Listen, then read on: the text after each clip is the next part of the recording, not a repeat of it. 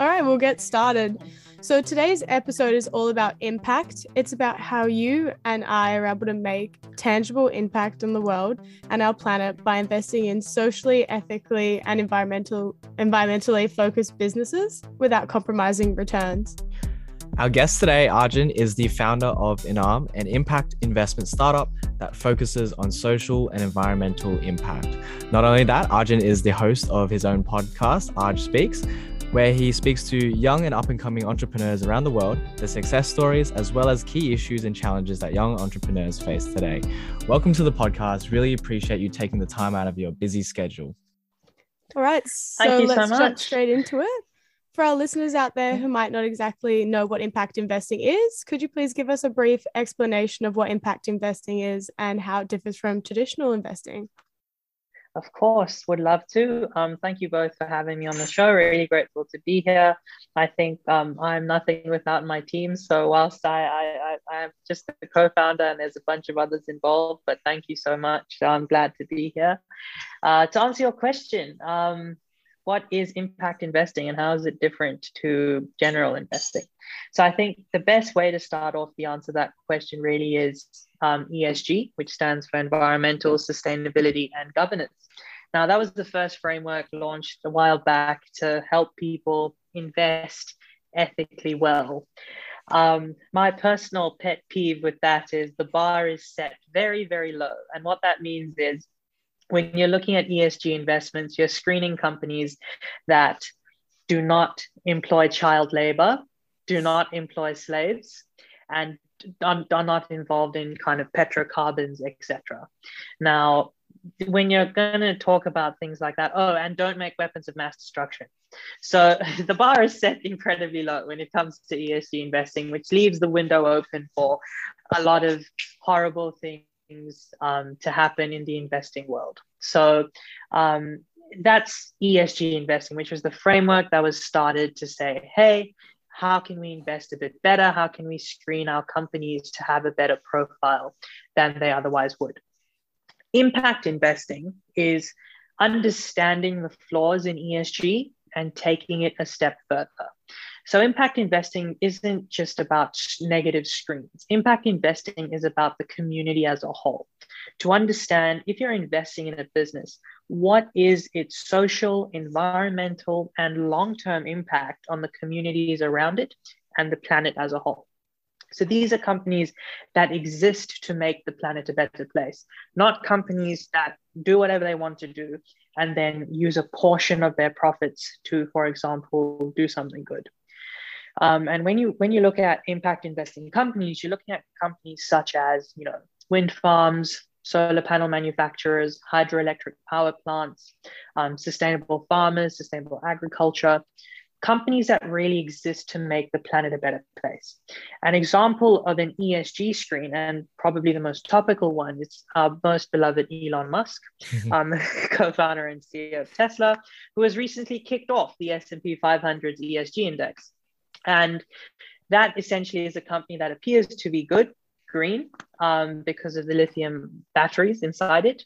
But if you actually go deeper and dig into the conditions in which that lithium was mined, the communities it was mined, and the impact there, um, if you look at the actual car itself, it's still using, you know, steel and it's there's leather inside the car, animal cruelty.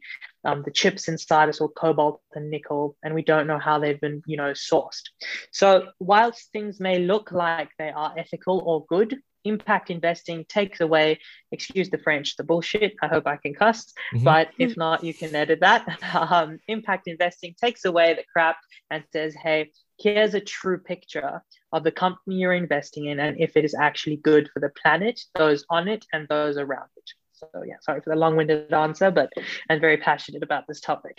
no, no, I think that's really important because I remember you did this talk at um MN, MMI's um social impact night, and you t- talked about how ESG it has is a very low bar, and how we should hold companies to a much higher standard, especially in the 21st, 22nd century that we're going into.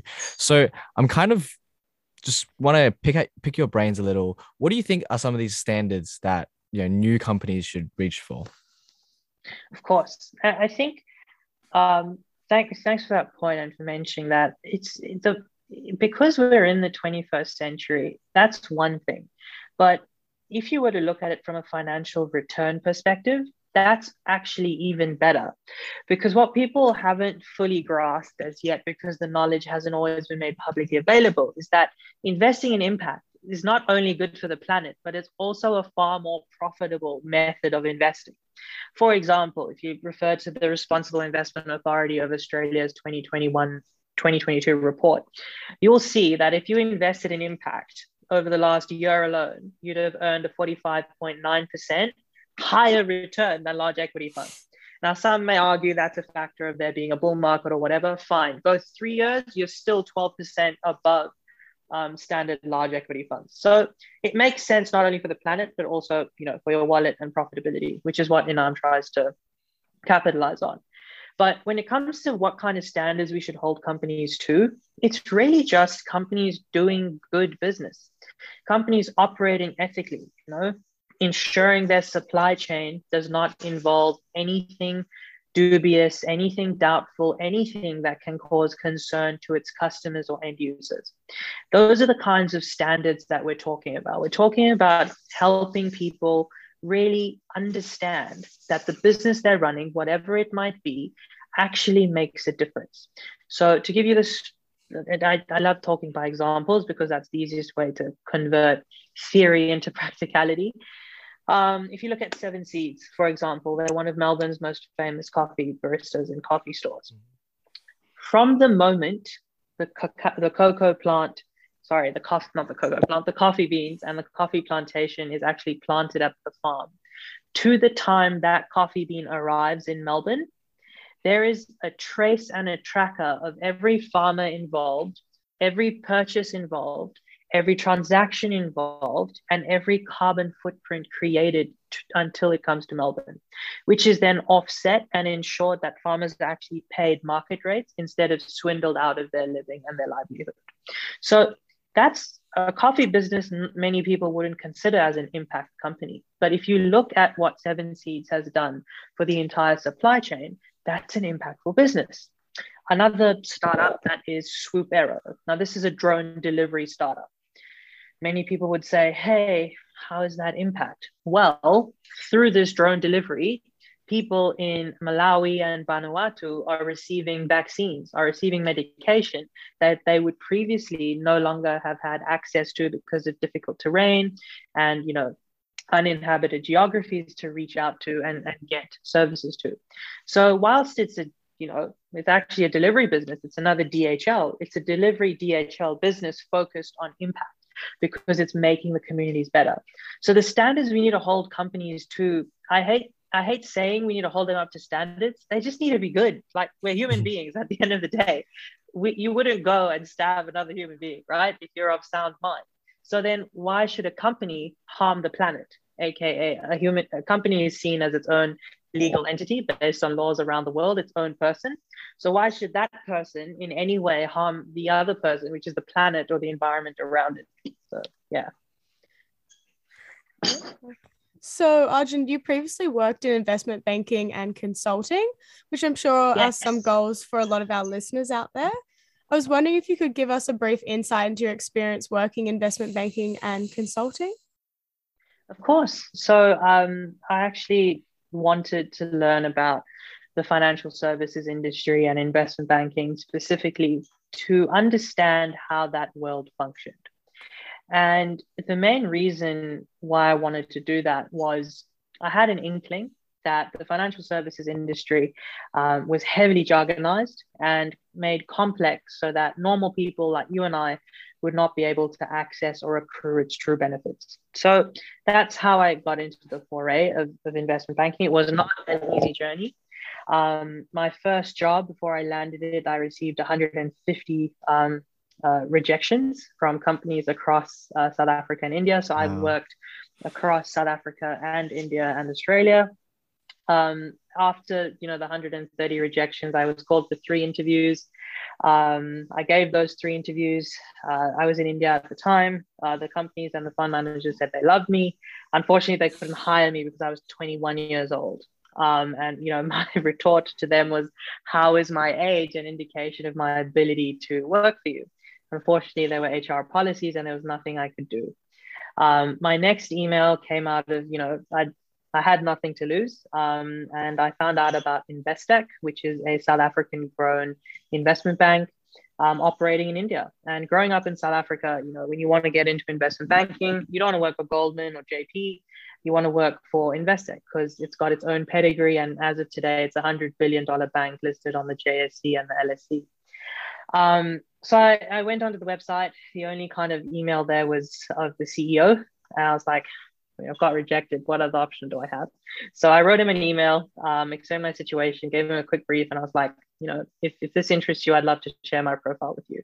Um, to my surprise, a couple days later, I received an email from the head of equities um, at Investec. Uh, a couple conversations later, went for an interview, and very gratefully, I was offered an internship. Um, so that's how I got into investment banking. Spent two years in equity sales and research. Uh, sorry, um, three months in equity sales and research, and then shifted departments to the sexy part of investment banking, which is structured and leveraged finance, mm. and helped close over a half a billion dollars in transactions across the private equity markets um, in M&A across Asia and Southeast Asia. Um, learned a lot, um, and my inkling was true the financial services industry was heavily jargonized. It was as simple as money go in, money go out, but it's complicated with all these, you know, uh, loan agreements, security types, asset classes, etc. But all it really is is money go in, money go out. So I was grateful to have learned that under some of India's leading veterans in this space, but it was not an easy journey. And once you're there, you know, it's it's one of those jobs where you've just got to grind and you've got to hustle um, when I was there, I realized how much I hated it and that it wasn't for me, but I would not have been able to come to that realization unless I did it. So when it comes to, you know, finding that job or cracking that job in investment banking, A, requires a lot of grit. You need to have, you know, a net, built a network, be able to communicate with people, sell yourself, sell your confidence. I still remember my interview. Um, I was asked a technical question on the CAPM model, um, which I studied a while back. Uh, which that's the capital asset pricing model on, on the core assumptions. Um, and I got it wrong. I completely fucked it up. Um, but the the partner, the, the, the head of the division at the time who interviewed me said, "Look, you got it wrong, but I love your confidence." So, um, the ability to i'm not encouraging anyone to bullshit here but if you're confident in what you know and what you believe and you're able to portray that forward to people it can work in your favor. But the flip side of that is you never retort to that. I accepted my mistake and i said look i'm sorry. I'll learn it. I'll figure it out and then i'll come back even better. The opposite side of that attitude is oh yeah but it doesn't even matter like you can't not care you have to genuinely care about what you're doing and what you like to do. So make sure that, you know, your rapport with people really is to the mark. You believe in what you say, you're able to communicate, and you just have the grit to get there. And once you're there, that's when the hard work starts. Um, prove your worth, put in the hours, put in the time, show up, um, and you'll eventually be able to succeed and, and grow the ladder and pursue your career. That's just not something I wanted to do. So I moved on and, and came to use my skills to build something that could help change the planet. Yeah, I I really uh, I think that kind of mindset is really important for any kind of job.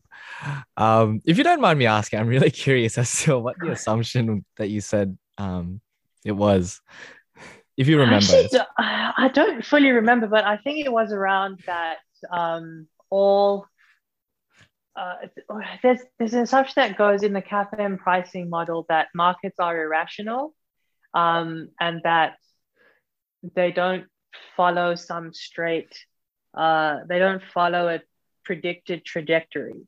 But the actual assumption is that markets are rational. I gave i gave the answer to say what it the truth but the assumption was that they are rational which is why it works yeah. um because the cap the capital price capital asset pricing model is used to determine the valuation of, of listed stocks mm. so if we assume they're irrational, no one's ever going to get it right, which is why the assumption was that they are rational, um, so that you're able to ad- accurately predict a particular valuation or price of the share to, to determine if it's under or overvalued. So, yeah.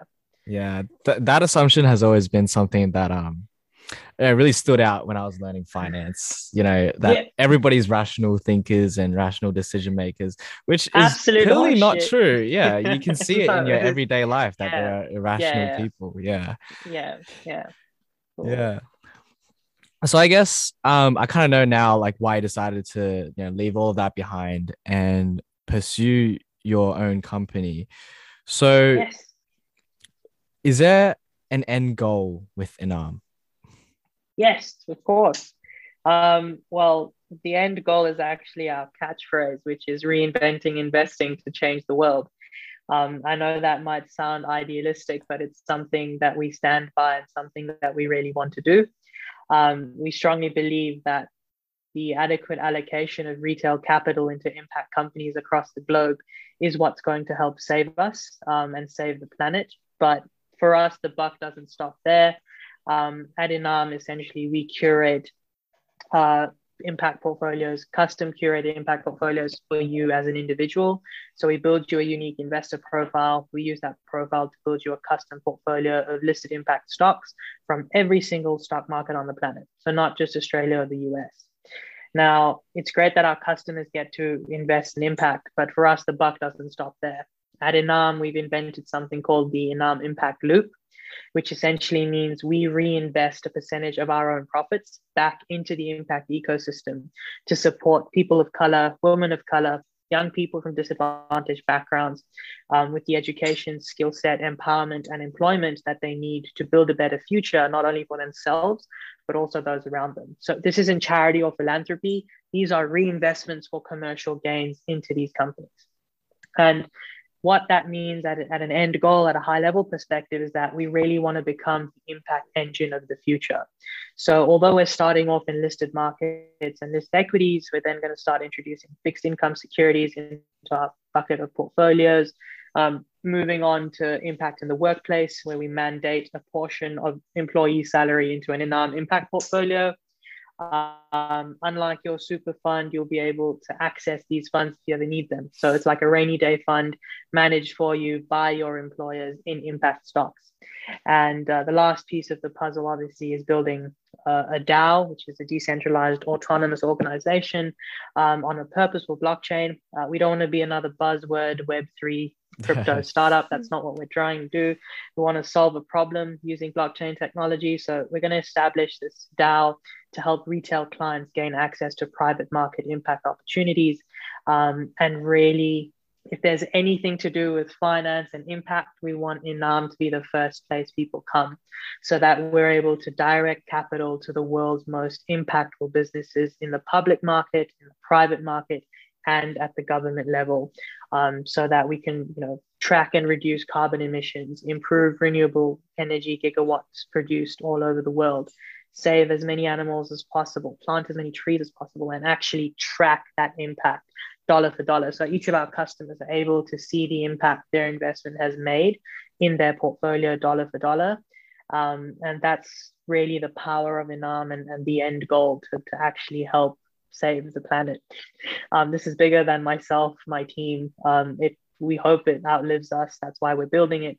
Uh, but it really is for the future generations and to help people learn about how to invest. We're, we're hoping that our customers have 100% investment literacy improvement um, from where they are now because the customers we're building this for don't know how and where to invest their money, which is why we built Inam, um, where investment literacy is baked in throughout the process. So our goal really is just to reinvent investing um, to change the world.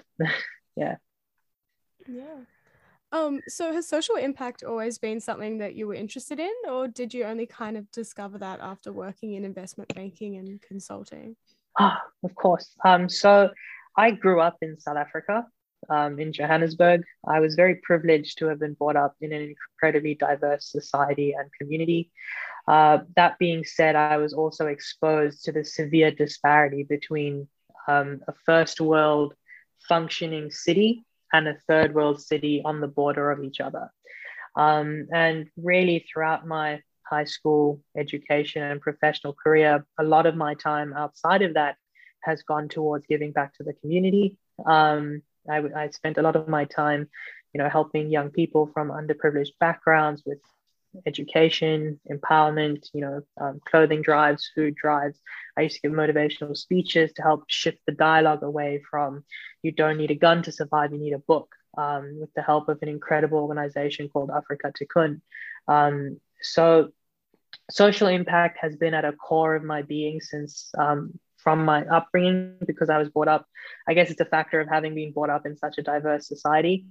Uh, but also, um, the disparity just never sat well with me. Uh, I was oblivious to the fact that everyone didn't have a, roof over their head, uh, everyone didn't have a car to go to school. I thought everyone did. Um, that was very oblivious and obnoxious of me at the time. I was obviously young, but the minute I figured out that that wasn't the case, it just didn't make sense to me um, as to why some could afford life's most basic necessities and others couldn't simply because of their background or their race. Uh, so that's why impact was very important to me. And I guess um, in my family, my father as well um, would give a lot back to the community. Uh, there was a time when, as a family, unfortunately, we'd lost everything uh, from a financial standpoint.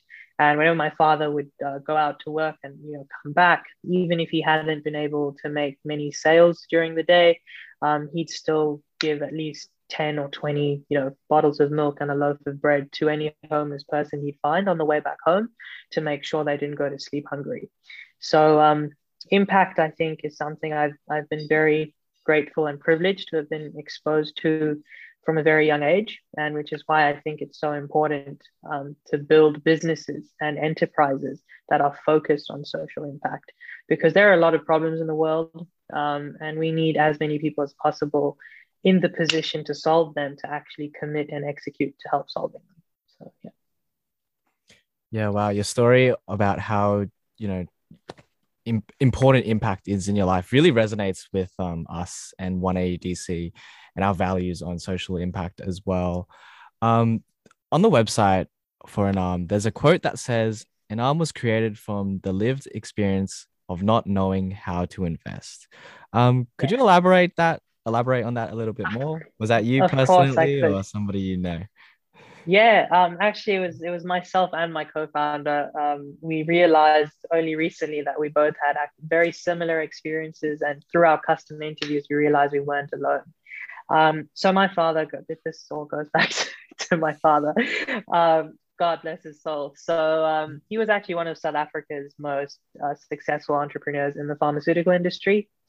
And unfortunately, you know, he, he wasn't very good at uh, managing his money. So he didn't know how and where to invest his money, which led to him making a very poorly disclosed investment. Now, as a result of this, this ended up costing him his entire life savings in the millions. Wow. And uh, five years later, his life as well. So, not knowing how or where to invest really cost us as a family everything. And um, I took it upon myself after having been through this that it would become my life's mission to make sure no family would ever, ever have to go through something like this ever again, which is why uh, we started Inam. Um, and my co-founder has has a very similar story um, in their family as well. So after this got us thinking, surely we're not the only ones, or are we like the Black Swan event? Um, then we went out and spoke to over 300 people and found that actually this has been happening to a lot of people, which means it's a very big problem, which means someone needs to solve it, which means we're going to solve it. And that's why you should sign up to Inam on the website. Guys, uh, everybody has to sign up to uh, Inam. yes, please, please do. Help us reach our waitlist goals so our investors are happy with us and give us all the money we need to bring the product out in the next 16 weeks.